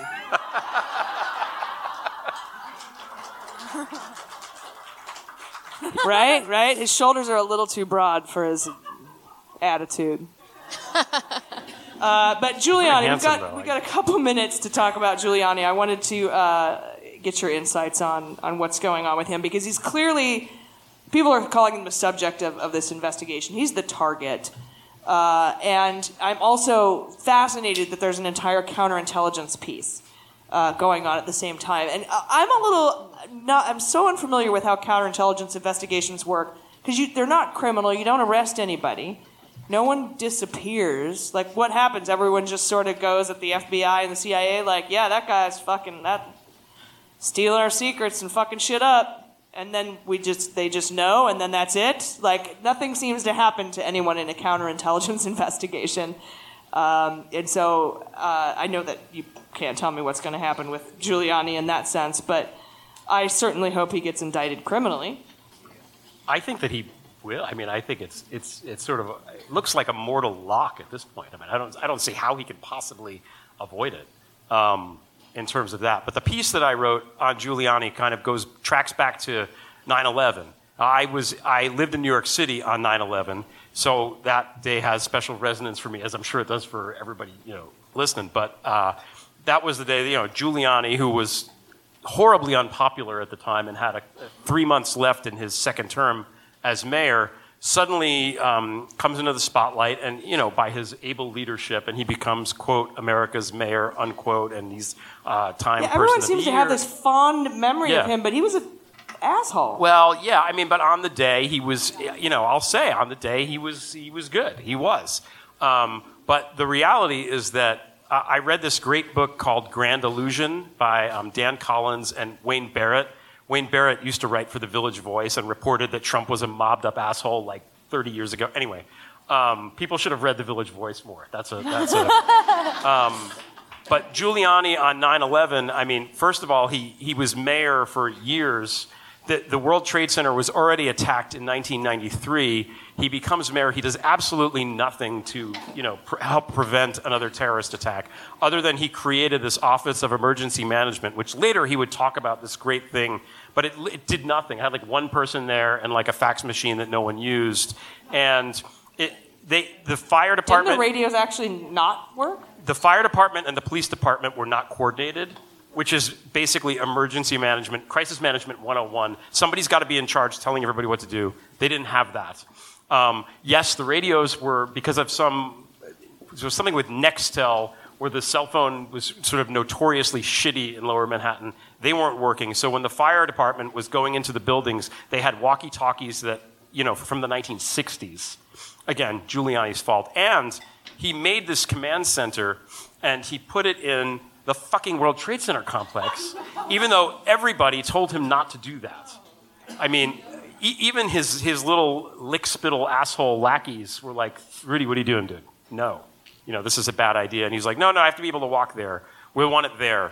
And, you know, the, my first memory of him on 9 11 was coming out of the building with the, the handkerchief and he's in the dirt, and you're thinking, wow, this guy, he went right down there. And no, he, he went down there because his idiot oh, oh, you know, command center got blown up and, and he can't get to it. And now he's wandering the streets looking for somewhere to set up shop. I mean, that's what he was doing on 9 11. He got, and this is his fault. And because of the, the lack of preparedness, um, lots of, you know, the people that were going to, to uh, die because of the, the building and the plane, there was nothing to be done about that, unfortunately. But a lot more first responders died because of Giuliani's fuck up. So that's A. And now, so he takes this fuck up and, you know, exploits his moment in the sun and basically, you know, pimps out 9/11 for his own purposes. And he goes into business called Giuliani Partners, which it's supposed to be a management consultant firm, but all it really is is him saying, I am America's mayor. I am good at emergency preparedness. Let me take your shitty company and you can come stand with me and my aura of amazingness will wash over you and it will be good. And all of his clients were really, really sleazy. Like at the time, Like Merrill fraud Lynch. guarantee. Uh, yeah. what was the name? It was Rave, Mafia Rave. What was the name of the club? Oh, The yeah. guy owns- yeah. Something mafia rave. No, what was Um? Yeah, that was it. You got it. Yeah, Nextel was one of the clients, um, again, which, which contributed to the 9/11, to the lack of communication on 9/11. Merrill Lynch, which um, uh, Eliot Spitzer, who was then the Attorney General of New York, was going after hard for corruption. Um, what was the other one? And, and, and, um, Purdue Pharma. He was a huge client of, Purdue Pharma, makers of OxyContin. Contin, I can't say it. Um, and Rudy's lobbying fucked that. They, because of Rudy, stuff got put into place that enabled the opioid market to grow. Okay? So that's who Rudy Giuliani is. He's always been a piece of shit. If you're willing to take the worst tragedy that's happened in my lifetime and monetize it almost immediately after it happens, and then, you know, monetize it in a way that, unlike you looking for your sponsors who are all woman owned cool businesses, he's like the flip side of that. He's like looking for the shit awful uh, clients. He's taking their money and he's uh, exploiting 9 11 for his own personal purposes. If you're willing to do that, if you're willing to go into bed with, with Purdue Pharma, why not cozy up to dictators? Why not go to Ukraine and, and stir up muck? Why not go see Manafort in prison through the intermediary and find out how to treason better? You know? Well, I hope that in 2020, when we elect a Democrat, um, that we are going to start putting money back into white collar crime so that people like Epstein and Giuliani and Manafort go to jail before they're fucking 75 years old. Yes. Amen. Like the white the white collar crime thing too. It's important to it, you know that's almost it, that's almost like one of these quid pro quo collusion phrases that makes it seem less bad than other crimes. But like the Russian worse. mob, Russian mob equals white collar crime, right? So a lot of the things that the Russian mob, a lot of the schemes that they did, certainly in the 90s, involved Medicare fraud. So right now, like we're trying to get like universal health care and Medicare for all. Well, one way we can do that is to go after the fucking Russian mob because they're stealing money out of the system. So, you know, that's something that, that we have to consider. It's not just, you know, somebody cheating on their taxes. It's these active schemes by transnational crime syndicates that are robbing us of our money and making everybody's healthcare costs worse. That it has a white collar crime has a real world effect on everybody in this country. That's the point. Yep, agree, 100%. Thank you, Greg. That was really informative. Thank you so much for that. Yes. And Giuliani, yeah. Hey, Mueller Junkies, AG here. Everyone needs a little mental refresher from time to time, a break from the stress and craziness of the daily grind or the daily beans. See what I did there? One of my favorite mental palate cleansers is the new puzzle game app called Best Fiends. Discover the world of minutia and its cute, courageous inhabitants in this fiendishly fun puzzle adventure. Collect all the best fiends, level them up, discover their special powers, and battle the slugs of Mount Boom. Get ready for the slime of your life. Best Fiends has an engaging story and challenging puzzles, but it's a casual game that you can play as much or as little as you want and have a super fun time. Uh, I'm on level 62 now, and to me, it's the perfect game to keep my mind stimulated but also relaxed. It's not timed, so there's no pressure or stress, just a great puzzle game. That's my go to when I just need a break. The creators are constantly adding new levels and events, so it's always fresh and fun. Best Fiends is free to download, and I personally love that you don't need the internet to play it, so it's great for traveling because you can play it on the plane or the subway. So give it a try. Engage your brain with fun puzzles and collect tons of cute characters too. Five star rated mobile puzzle game with over 100 million downloads globally. You can download free on the Apple App Store or Google Play. That's Friends without the R, Best Fiends. Uh, all right, so we probably have, we can probably go a little bit over, probably about 10 or 15 minutes. Do we have people who want to ask questions? Zero. oh, okay, all right, we have somebody. Yay! Hi. Hi there. So, NPR the other day said that um, when there is an impeachment trial in the Senate, um, attendance by all of the senators is mandatory. And, and uh, uh, Moscow Mitch also said, well, I'm not going to have any choice but to hold a trial in the Senate. So I wonder if you can sort of give us some beans on what that's going to mean for all of our senators that are currently running for president. Oh, interesting question.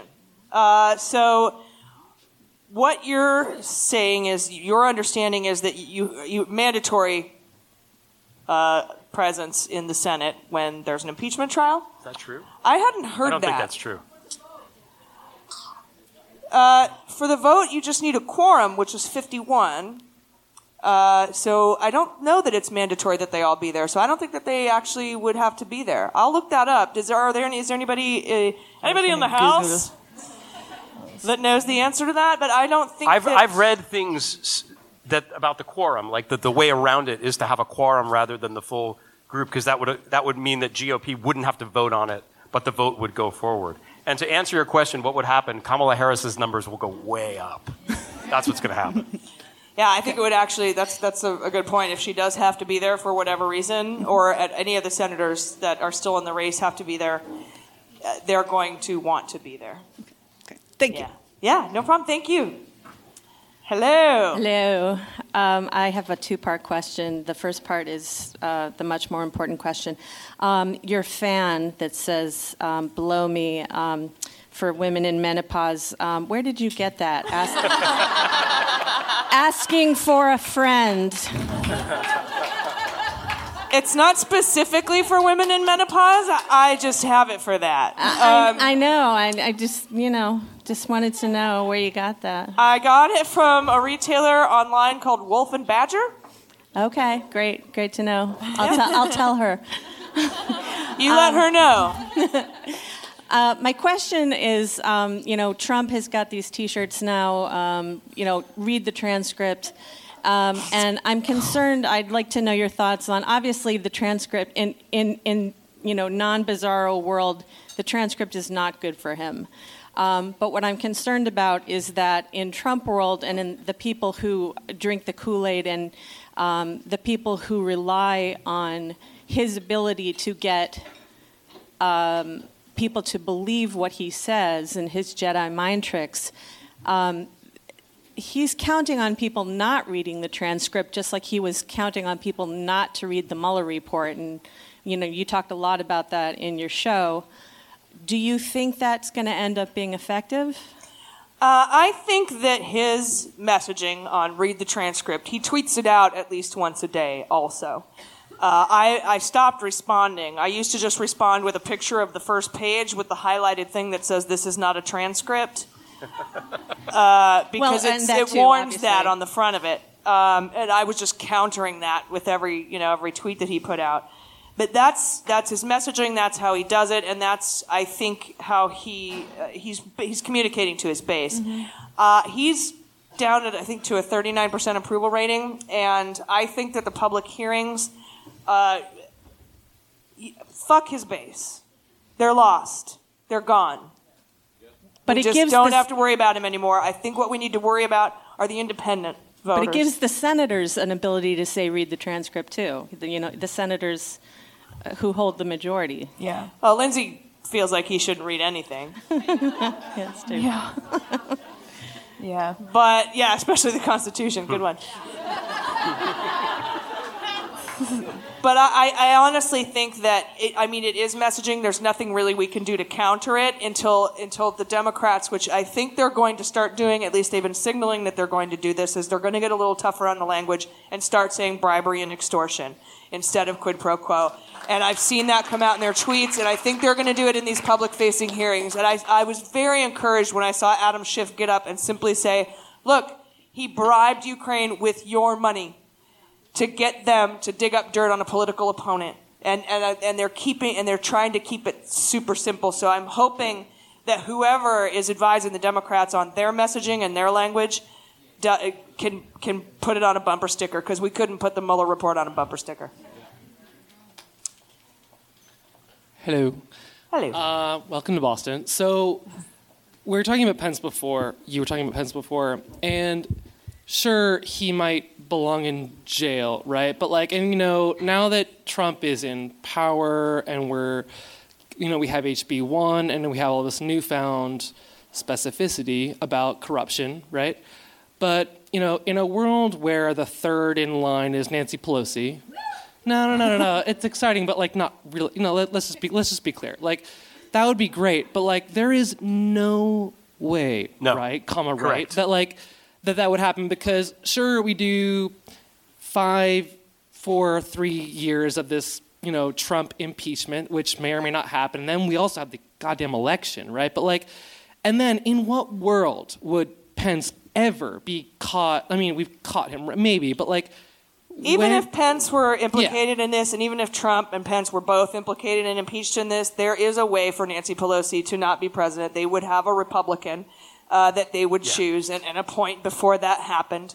There's ways around it. So Nancy Pelosi will not be the president. Yeah, no, I mean that, that it'd be great if she was. But like I guess my, my question is, and sorry if it's long winded, but my question is, what should uh, so HB one is the big deal, right? And that's all newfound uh, specificity for corruption, right? But like, what would what would you put in the next uh, corruption bill? To make sure that whoever, because you know, if gangsters get into the White House, there's going to be a few of them, right? That's what gangs. That's what gangs are. It's more than one person, right? So, so what would you put in the next corruption bill to make sure that the next person in line and then the next person in line, if they're guilty, how do you prevent them from taking power if it's all a media game? Is my question. What, what would you put in the corruption bill? Uh, I personally, I, I don't think you could put this in a corruption bill. This would have to be an amendment to the Constitution, but I think we should vote separately for vice president. What do you mean separately? Uh, so that you can have a Republican president and a Democrat vice president. Okay, interesting. Yeah. Cool, bring it back. Well, what was that? Can you repeat the comment? It didn't work. This didn't fucking work. I'm sorry, I didn't mean to. yell at Right. So if Hillary, Um, um, if if Hillary was the president and Trump Oh. was the vice president, you don't think that maybe some crazy MAGA gun nut would try to? Wouldn't that increase the likelihood that something bad would happen? all right, Yeah. fine. I just don't I- even understand the fucking point of a vice president. I just.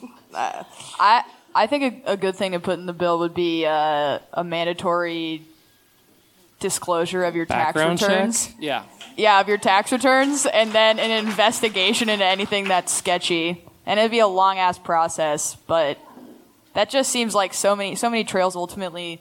I would also lead- love a permanent special counsel. Yeah. Oh. I don't. I, I actually disagree. I, I, I think that this is kind of, you know, a perfect storm in a way, and that setting up too much stuff, i- it's kind of the the ability to make it more corrupt is worse than whatever it would be meant to save. If that makes sense. Yeah, any If- layer if, you if, add If is- the is- media had done their fucking jobs And if the people, you know, not the people here and the lovely people of Boston, but the people who voted for Trump because they thought he was this, that, and the other, had bothered to like read the Village Voice, for example, you know, it, it, it's sort of more incumbent on all of us to be a little more vigilant about it. And I think that's what the founders intended. And I think that's ultimately the, and I, I think also in our lifetimes, that's what's going to happen without any legislation necessary. Although I'd like some emoluments clause, you Yeah. know, firmed up. I'd like to take out, I'd get rid of the OLC memo. Uh, I would also, I, I think, I think you're right. When we add layers of bureaucracy, we just make it more vulnerable to corruption. But if we What does that- had, what does that um, mean? If we took like our You're saying F- because like more loopholes potentially present Just themselves. more like what? Like, like more okay, like a, like a background check. Like let's say, okay, everybody has to pass a background check. What does that even mean? Who does the background check? Who decides if the background check is passed? That's like um, that opens up the door for whoever that person is or whatever panel it is to be corrupted, and it's probably not going to be somebody that's making seven million dollars a year and could be. but And the that's other- the sort of thing that you want to avoid. But the other thing I think that we could and should do is we should take a look at our ethics norms Yeah. and give them teeth. Yeah. Um, and I also think we should bring back inherent contempt, but that's just me. Oh fuck yeah. Uh, Uh, because it's hard when you've got when 2.5 of your three branches of government are corrupt, mm. and and all you're holding on is to that last little bit of the judiciary. You know. Mm-hmm. I heard. Did you see this thing where they want somebody was proposing that the attorney general be a non-political appointee that that goes for ten years, like the director of the FBI or whatever, so just to avoid, you know, take, make the AG not a political uh, person. How do they get there? Somebody would appoint them at the end of whatever the term is, and they would space it out in such a way that it would be. Yeah, but they would just get fired and prick their own anyway. I don't know. Hey, Comey. I think it should be. It should not be as easy as it is to constantly fire people, though, and install these acting directors constantly. That seems like something that should be written out. I don't know, because nothing stops him from doing that constantly. So he just more or less has blanket control over all of the administrate, like different. Personally, if, if we had my way, we just wouldn't even have a president. But um, like, but then we're going back to the opposite of America. So I'm just like, it's so it's hard. Like, hey, if I could create my own government, I'd go do it right now. But I do think though that we need more more laws. I think I disagree with the idea that that opens us up to, to more corruption. I, I, I wasn't Was saying question, that. I think more laws is good. I think fewer people, uh, which I think is kind of what you were getting at. But uh, I, I, I honestly think we should have put a commission together, a corruption commission, try to figure out the best way to to to give these ethics norms like the Hatch Act or the Emoluments Clause actual teeth beyond going through the impeachment process. Um, you just got to get rid of that OLC memo. I think it would be a great start. Yeah. Thanks for your question. Yep. Yeah, definitely. Hi, all. Uh, my name is Bridget. I live in Rhode Island. Anyone else from Rhode Island? Woo!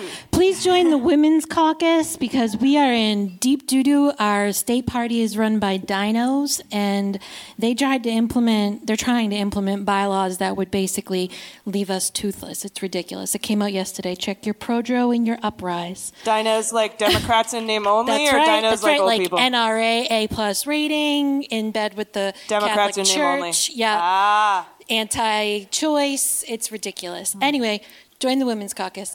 Um, I'm an executive committee member of the Women's Caucus. but anyway, Thank yeah, you. Just like you all say, just like Gaslit says. Go local, go, um, get active that way, and everything, and and it, and it is. It's it's. I've done that, and uh, I did the Lights for Liberty. I organized the protest with two other people down in uh, Rhode Island this summer. So, it's been it's been a good way to get yourself through all this to get really active local. But back to what I came up here to ask you about. Um, don't we not even need to get into bribery or extortion? Isn't just, and I read this on, if anyone else follows Teri Kanefield, I would love if you guys had Teri Kanefield on your show. She is like one of the best. I love you guys. I love her.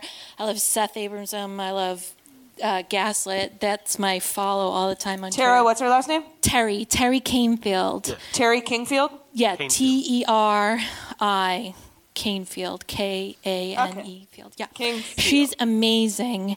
Um, anyway, so she's uh, pointed out, and Rachel Maddow, my best friend I've never met, um, has also pointed out. Don't that- you love her? Don't Uh, you just think she was born really, to do this? really, she is best- here at the right love her. time, right place. I fucking love her. Uh, they've pointed out that it's a violation of the emoluments clause just to simply ask for anything to do with the election. Never mind bribery, never mind extortion, never mind quid pro quo. The ask itself was a violation It of the is. emoluments. It is, and it's also uh, federal criminal law that you can't do that. And I think that the reason I like them to use bribery is because it says in the impeachment uh, article of the Constitution, bribery, high crimes, and misdemeanors. It's right there. It's a short word. Dem- uh, Republicans can understand it. it's not Latin. It's bribery. And yes, I know that this is also extortion, but to offer a White House meeting in exchange for dirt on a political opponent, that simple act of bribery is what the fucking article of impeachment was written for. It is what it was written for. And like I, you know, and so I think I mean there's so many ways that they could attack this with you know language and stuff like that. But I, I agree with you. Just the ask. And that's the one thing in all the Republicans' defenses, all the goalposts they've moved, um, they haven't been able to answer the question, but you're cool with asking for dirt on your opponent? Yeah. They have none of them will touch it. Well, oh, it's bad, but it's not impeachable. I looked on Don Jr.'s Twitter account, and he actually said, like, "Oh, now they're dropping quid pro quo because they can't get it, so they're moving to these other this other talking points." Which is like, "Nah, bro, we we were doing the other things, and you brought up." Yeah, quid no, pro quo, no, douche. We get it. You don't. Well, thank you for very much for everything you do. I love you so much. Thank you for everything you're doing. Just um, to your question about, about Teri and her thread, her thread, her point about the quid pro quo, which I think is two weeks old now, or three weeks old. She wrote it a little while ago, was that it wasn't necessary, so we shouldn't pursue it. But she was thinking, or maybe assuming, or fearing that we would not, that there wouldn't be an obvious quid pro quo. But now that there is, showtime. So. So, first of all, welcome to Boston, since no one else has said so. Um, and I just have information for you. Uh oh. Um, night, night notes are not notes that you write at night. Thank They- you. They are, in fact, notes that aides of various sorts at various levels write during the day, and they are given to the principal to oh. take home with them at night. They are essentially Mike Pence's homework. Okay. It's like Thank the you book so much. in That The makes Devil Wears. Prada. yes. This is the fastest correction we've ever had. Live Yes, correction segment. we just got a live correction. Thank Yeah. You correction. so much. Thank you. Yes. Night notes, baby. This evening. That is great that they have those. I know. Yes. I'm I'm, just gonna think The Devil Wears around Prada. on Imagine my if they feelings read them. about them now. Yeah, that's true. Hi, I'm to be Bobby like, Angeli from Revere. I was watching CNN today, and they were interviewing Fareed Zakaria, who explained for the first time that he had been scheduling and was days away from an interview with President Zelensky, uh, where he would announce the investigation into Burisma, the Bidens, the 2016 Democratic, um, you know, triple cross. yeah, the, the everything that the bribery and uh, extortion was about, and it, it was about an interview on a major American network where they would say that Biden and all these other things were being investigated, that would become a soundbite uh, in uh, Republican ads going on for the next several months, and that this, you know, was the ultimate goal uh, of uh, the bribery and extortion. That a long investigation would take months, die in the news, probably revealed the nothing that was there uh, months later, but they wanted to get a, a kick uh, in a sensitive place to Biden uh, when he was struggling to, you know, re- retain control of the um, election process. That's a great point, and I'm glad that you brought that up because I read the same thing. And it also speaks very poorly of CNN that they would allow that to happen without vetting it. Um, you know, it, it, it makes you wonder where, where their priorities are. The whole thing all fell apart when the, the whistleblower complaint was revealed. Everything hit the fan. Trump had to release the money, uh, and the interview was canceled. Yeah, and there were two uh, stories put out, uh, I think by Washington Post and and I think maybe they were both Washington Post, but it was journalists, uh, journalists and whistleblowers that prevented that from happening two days before it was going to happen, and so uh, journalists and whistleblowers are heroes. Amen.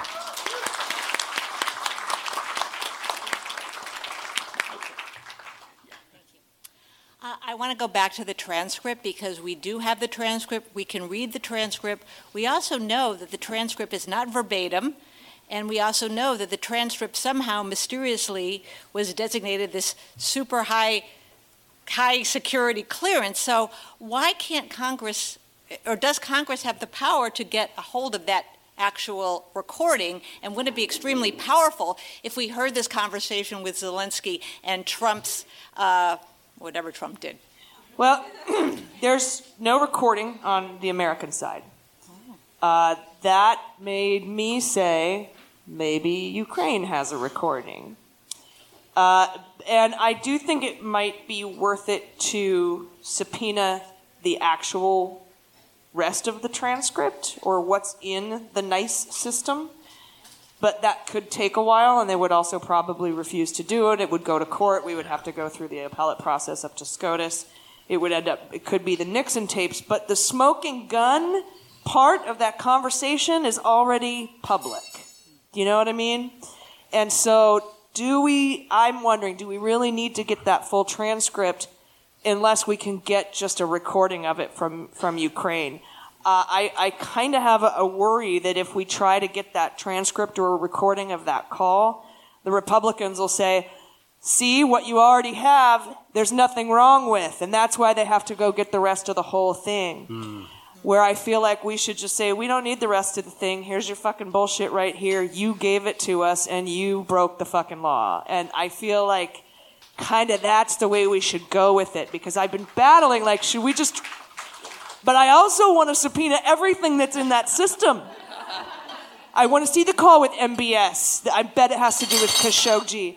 I want to see the call with Putin because you know it has to do with uh, fucking over Ukraine anyway, which was Bill Taylor's nightmare scenario that he was talking about in his text messages. Would he even have released the military aid if this didn't all come to, to light? So I think there's benefits in it because you could put it next to what was released by the White House and say, look, you lied. But I don't know. I don't know that. I don't know that Pelosi wants to wait wait for it. There's one interesting thing about um, the transcript that what you were talking about reminded me of, which is that Trump released it, right? So think about it this way. He he releases a document in which he implicates himself with an impeachable crime, but he has not released his taxes.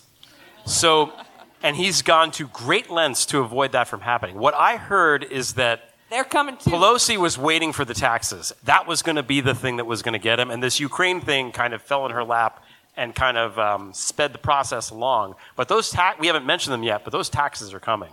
And when we find them, um, if you think, do you, if the taxes were good and made Trump look good and innocent, we would have them by now. They would be like, he would skywrite them. He couldn't even cherry pick and release certain parts of them. Yeah. They're all bad. Yeah. And the and the, the thing about him being audited too, that's his constant well, I'm under audit, you know, that's complete bullshit because it's too complicated to audit. Most audits are done by, you know, of people that are not super rich because it takes less time and, and this and that. And if somebody's audited once, they're not usually audited the next year. They're not usually audited again ever, somebody like that. So that's just a bullshit excuse. Like he's hiding something, money laundering, cough, cough, in his taxes. And Russia it's going to come out. loans. And again, we, we're, we're, we're, there's all this other criminality, and we've forgotten about, you know, the money laundering thing that he's been doing for the last Well, 30 it's like you said, we put that list together, and you keep remembering. Oh yeah, shit, the this, Yeah. and the oh yeah, shit, the Mhm. that, and and so you know, be be kind when you know if I'm not or if somebody in the news isn't covering something uh, because you know you get the oh what are they distracting from? You aren't talking about this. This story just died. Why? You know, and you're like because there are literally nine million other stories right now, and it's not personal. um, there's just a fire hose of news and a fire hose of corruption, and um, that's why we have to register and vote. Do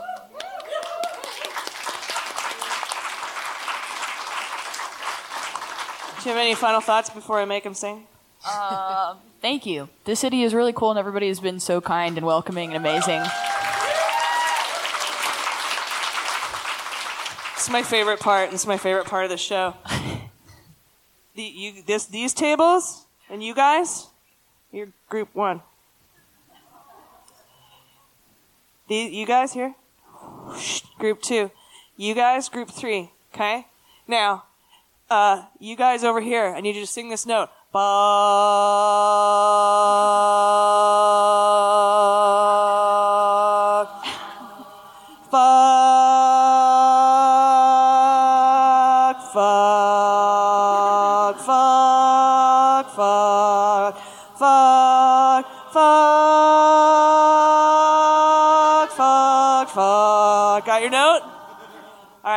And then at the end, you all go, fucked. So who's fucked today? Giuliani. Yes. Giuliani is fucked.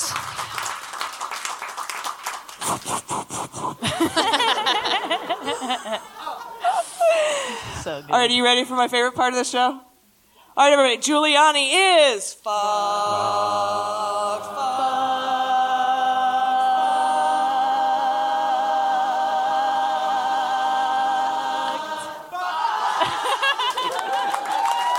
You guys are awesome. Thank you so much. I've been AG. I'm Jordan Coburn. I've been Mandy Reeder. Thank you Thank- so much for coming, Greg Thank you for having me. Thank you for having me. This is Mueller, She Wrote.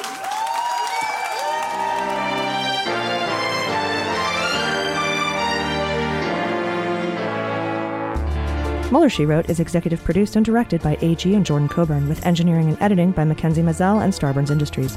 Our marketing manager, production, and social media direction is by Amanda Reeder. Fact checking and research by AG, Jordan Coburn, and Amanda Reeder, and our knowledgeable listeners. Our web design and branding are by Joel Reeder with Moxie Design Studios, and our website is MuellerSheWrote.com.